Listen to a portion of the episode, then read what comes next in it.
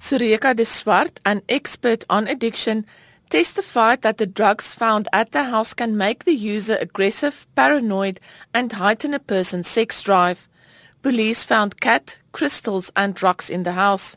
The mother admitted through her legal representative that she had taken substances her husband gave her, which gave her energy and kept her awake.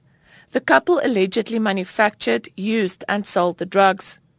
The alleged abuse became known in 2014 when the eldest boy, then 11 years old, fled to the neighbors asking for help. The father then allegedly severely assaulted the boy and hid him from the police when they arrived.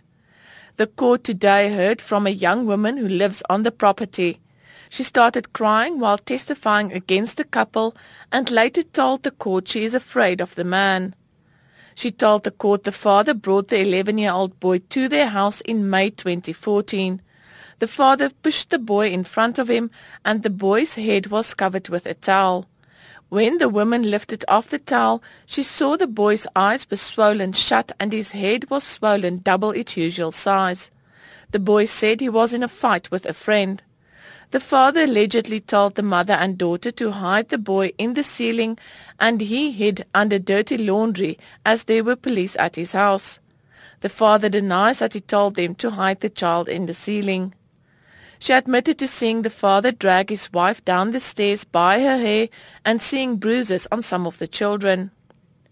The investigating officer, Rudy Janssen, told the court the house was infested with vermin, filthy, and that the smell of rat and mice urine hung like a cloud in the house. He also testified the house was an unpleasant place to be.